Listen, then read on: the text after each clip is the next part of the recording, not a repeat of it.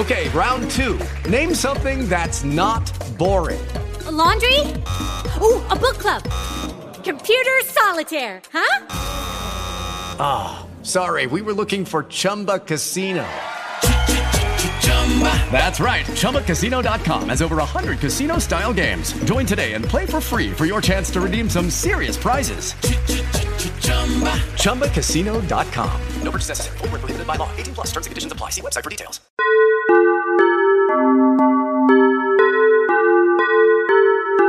How long did it take you guys to figure out that Lola was show of hands. transvestite? Wave 'em high. I don't know about you, but it's Feeding the monkey is the way we refer to those random ADHD thoughts that take over your mind when you're supposed to be paying attention to something important. Hello, and welcome to Feeding the Monkey, Volume 12. Um, last week we looked at Are the Great Apes Omnivores? And they are. And we looked at um, something else, but I don't remember what it is because I'm in North Carolina this week, so I'm not sure exactly what I found yet. Well, I'm sure it was unusual. Meanwhile, this is my favorite week. This is Criminal Minds Week. Love me some Criminal Minds. I can't imagine people not knowing what Criminal Minds is, but just in case, it's an American police procedural that has been on the air for uh, probably 12 or 13 years, I would imagine. And it follows a group of behavioral analysts as they go around and attempt to solve crimes as members of the behavioral behavioral analysis unit in uh, uh, the FBI. And one of the characters' name is Dr. Reid, and he's so much fun. He's super smart. And one of the characters is um, I don't really, I'm not really good with all their names. One of them is uh, Rossi, and he's like the spirited Italian guy. And anyway, so Reid is laying there on the couch with his eyes closed, and Rossi says, I could never do that. I can't nap like that. And Dr. Reid says, I'm not napping. I am awake. I'm actually wide awake, but for future reference, polyphasic sleep is completely natural, quite common in the animal world, and highly beneficial.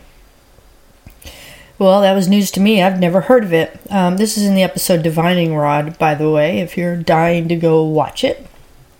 So, biphasic sleeping, we have to there's there's several definitions that we have to we have to know first. Biphasic sleeping refers to sleeping in two segments, whereas polyphasic sleeping uh, is sleeping 20 minutes every four hours on a strict schedule. That doesn't sound like a lot of fun to me, but there you go. Four hours on a strict schedule. Um, you'll have to excuse my voice today, by the way. I do apologize. I've got a bit of a head cold. Um, trying to sip some water so that I don't sound too stuffy. So if you hear anything weird, uh, that's what's going on back there. Oh, if only there was video, right? anyway, so sleeping 20 minutes every four hours on a strict schedule does not sound like any fun to me. Uh, allegedly, will give you um, some kind of some kind of uh, uh, I mean, you're sleeping what? You're sleeping about an hour and 15 minutes, an hour and 20 minutes a day. Doesn't sound nice to me. Um, so, anyway, polyphasic sleeping is that. Biphasic sleeping, though, makes a lot more sense. In At Day's Close, historian Roger Ekirch of Virginia Tech put together diaries, uh, court records, some anthropological records, and uh, literature to demonstrate that many people slept in two sittings, what was called dual sleeping. There was a first sleep, which began after dusk, followed by a waking period of one to two hours, and then a second sleeping period. During the waking period, people would pray, read, have sex, and even visit neighbors. I kind of wonder if uh, they did that all at the same time or not. Probably not, huh? In the early 1990s, uh, a psychiatrist named Thomas Wehr conducted an experiment in which a group of people experienced darkness for 14 hours a day, every day for a month. So basically, it, the the lights were on for 10 hours and then off for 14 hours uh, at a set time, uh, no sunlight or anything, helping them to uh, to go through it. Um, so uh, it took a while for their sleep to become regulated without the uh, without the assistance of of dusk and twilight and dawn signals to wake them up and put them to sleep. Once it regulated by about the fourth week, the subjects settled into a very distinctive sleep pattern. They slept for four hours, then woke for one or two hours, and then they went into a second four hour sleep. So basically, they did biphasic sleeping. So in this book, at Day's Close, uh, it was published four years later. It unearths more than 500 references to a segmented sleeping pattern. This was in diaries and court records and uh, medical books as well. Homer's Odyssey has a mention of it, to an anthropological account of a modern tribe in Nigeria which still practices biphasic sleeping. So, if this was common and if this is a natural rhythm, and people will go to this rhythm if they don't have dusk and dawn symbols, what happened? Why do we no longer do this activity?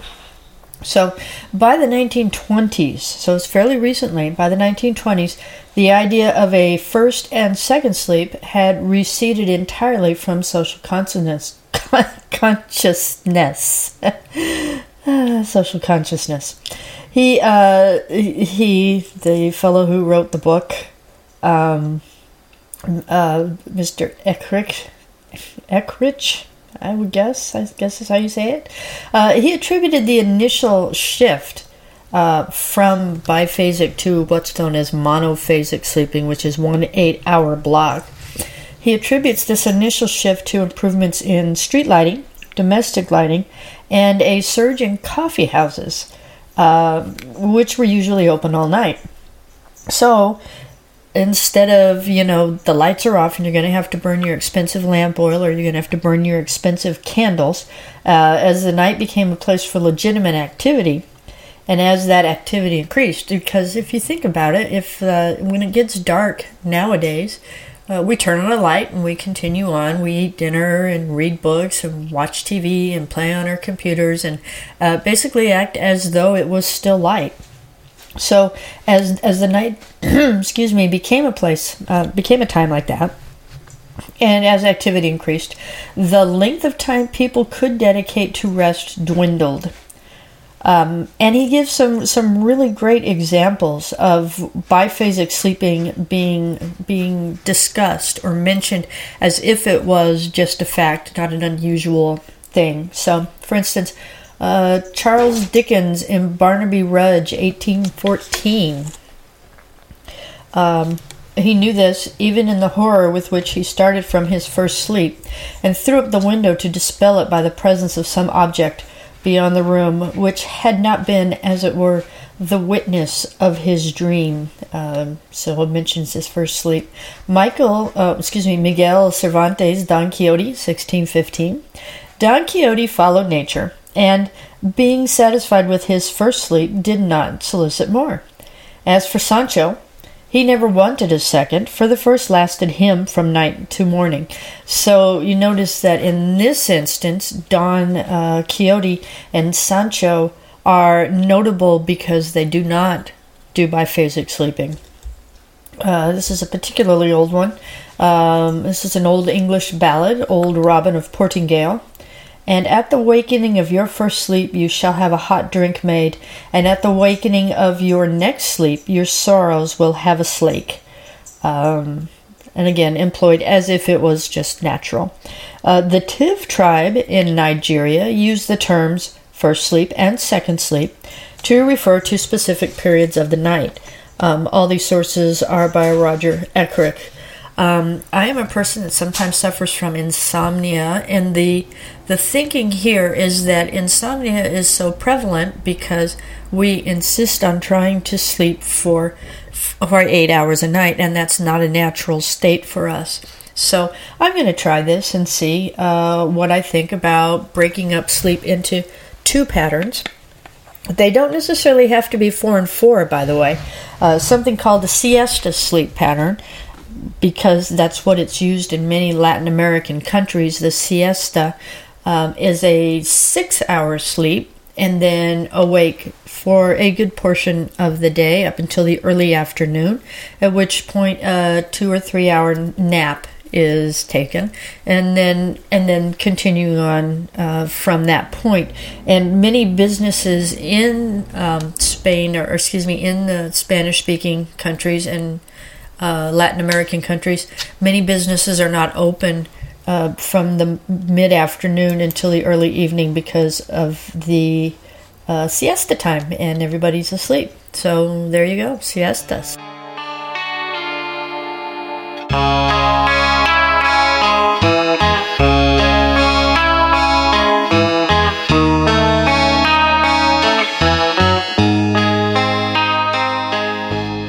By the way, I want to make sure that I don't forget to mention that the Natto contest is probably still on. I doubt that there have been 500 Facebook likes, likes.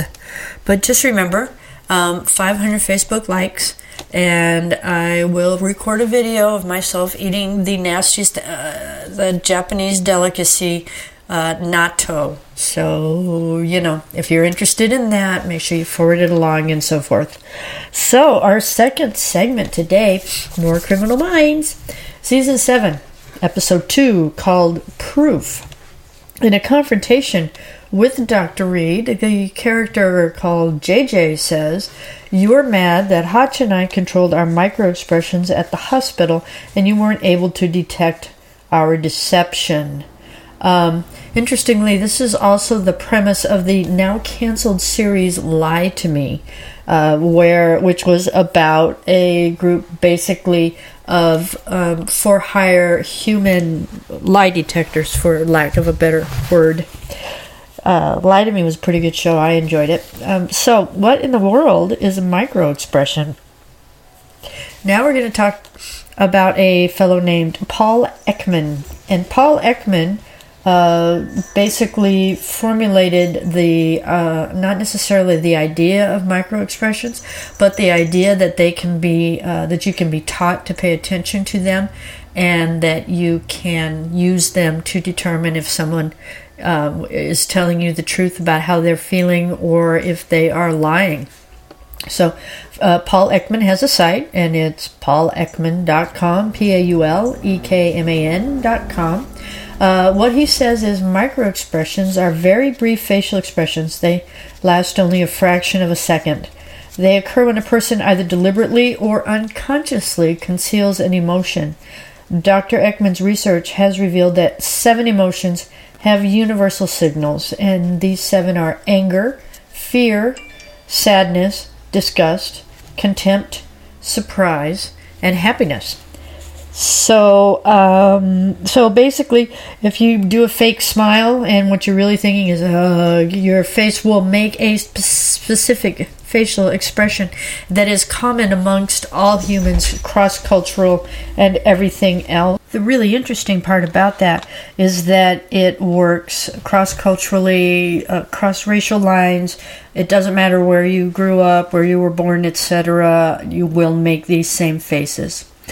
Um, so let's just look at them briefly. First is the surprise microexpression. In surprise, uh, the brows are raised and curved, the skin below the brow is stretched. There are horizontal wrinkles across the forehead. The eyelids are open. The white of the eye is showing both above and below the pupil and uh, the jaw drops open and the teeth are parted. There is no tension or stretching of the mouth. So, and, and remember, this is just in the fraction of a fraction of a second that you're going to see this happen. Um, there's fear. Brows are raised and drawn together. This is usually in a flat line. There are wrinkles in the forehead. They are in the center between the brows, not across. The upper eyelid is raised, but the lower lid is tense and drawn up. The upper eye has white showing, um, so above the pupil there's white showing, but there's none showing below the pupil. Uh, disgust. I love disgust. Upper lid is raised. The lower lip is raised. The nose is wrinkled. The cheese, cheeks are raised. And there are lines below the lower lid of the eyes. Uh, basically, this is uh, appears to be your average pucker face when you when you squish your face all up and go, ew. Um, next one, anger. In anger, the brows are lowered and drawn together. There are vertical lines in between the brows. The lower lid is tensed. The eyes you have either a hard stare or possibly bulging. I don't know how far out, ah, out on its stalks or whatever. Lips can be pressed firmly together with the corners down or in a square shape as if the person was actually shouting. The nostrils may be dilated, there may be panting even, and the lower jaw juts out. If you see that micro expression, you might want to watch out. Happiness. Uh, corners of the lips are drawn back and up. The mouth may or may not be parted. The teeth are exposed. A wrinkle runs from the outer nose to the outer lip. The cheeks are raised. The lower lid may show wrinkles or it may be tense. There are also crow's feet near the outside of the eyes. When you're talking about sadness, you've got the inner corners of the eyebrows drawn up, drawn in, and then up. The skin below the eyebrows uh, is triangulated with the inner corner up. The corner of the lips are drawn down. The jaw comes up and the lower lip pouts out. And interestingly, sadness is the hardest micro expression to fake. It's very difficult to either hide uh, sadness or to pretend to be sad uh, because of this expression. Contempt, this is the easiest one of all. Y'all are going to be able to remember contempt without ever even reading the show notes, which are available at feedingthemonkey.com. Hint, hint. Contempt, uh, the upper lip of the mouth raises to one side. That's contempt. Think Elvis Presley constantly had a look of contempt on his face, the, the upper lip, the upper lip of the mouth raised to one side. Uh, so that is the micro expressions, and now you can be a human lie detector, I guess, if you wish.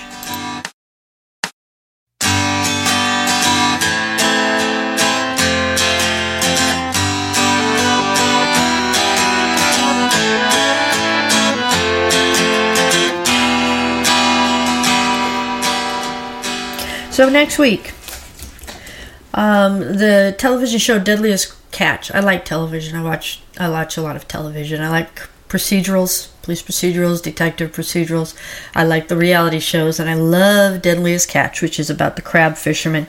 And Deadliest Catch is divided up into two uh, parts. The first part is the king crab season, and the second part is the opilio or um, uh, snow crab season, and I'm always wondered how do they only catch the kind of crab that they're looking for on this show? Because the when the they're they're fishing in the same waters with the same boats, you it's it's um, I don't understand why they can catch they only catch king crab in one part and snow crab in the other part when they're fishing in the same place. So how does that happen? Also, I believe we have all been attacked at some point by a cat who uh, has spied our foot moving under a blanket. I do it on purpose. Actually, I like to play with the with the cats with my toes. Um, but my question is, do cats know that's your foot? They see your foot go under there. Do they retain that knowledge? Do they have that kind of of uh, of um, permanence, object permanence, that they realize that's still your foot, or do they think it's something else? So, also, uh, do they do cats know if that's your foot? I appreciate you very much for listening. Um, I can be reached if you have questions or comments, or you have a topic that you would really like me to look at um, at monkey, M O N K E Y, at feedingthemonkey.com. I can also be contacted on our Facebook page at Feeding the Monkey, right there on Facebook. There is also a website, www.feedingthemonkey.com, and it has current updates and news. And the if you click on show notes there, that's where you can find all the links for all the research that I have done. So you don't have to take my word for it. You can click on the links and you can read um, the same articles that I did. And maybe you'll come to a different conclusion, which would be very interesting for me as well because I'm always looking for new things to learn. Um, again, thank you so much for listening. I can never say that enough. And as always, I'll leave you with some upbeat outro music. Have a nice week. Oh, but wait, wait, wait, wait. Stop, stop, stop. Um, there's just one more thing I needed to add. We could do a quick trivia game. Sounds that were in the background today because I'm working from a home theater and I will be making that home theater much more soundproof. The sounds that you heard today a garbage truck. There were several cars. There was a plane. There was a wind chime that was pretty constant. Uh, the collar of one of my cats has a bell, and that bell came from time to time. There was a text message received. The uh, the washing machine pulled in water, which shakes the whole house. There was a sound of furniture moving. That was actually a silent cat fight that was going on in another room. So I will be working on eliminating those sorts of things, and I do apologize if they've been distracting for you. Um, I try very hard to make this as quiet as possible, but I need to do a little more of that. So please accept my apologies. And now back to the upbeat outro music.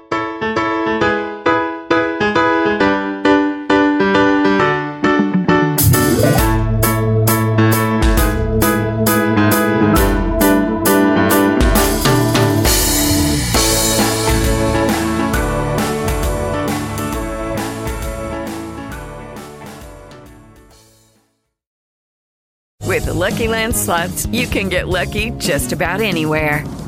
This is your captain speaking. Uh, we've got clear runway and the weather's fine, but we're just going to circle up here a while and uh, get lucky. No, no, nothing like that. It's just these cash prizes add up quick. So I suggest you sit back, keep your tray table upright, and start getting lucky. Play for free at LuckyLandSlots.com. Are you feeling lucky? No purchase necessary. Void where prohibited by law. 18 plus terms and conditions apply. See website for details.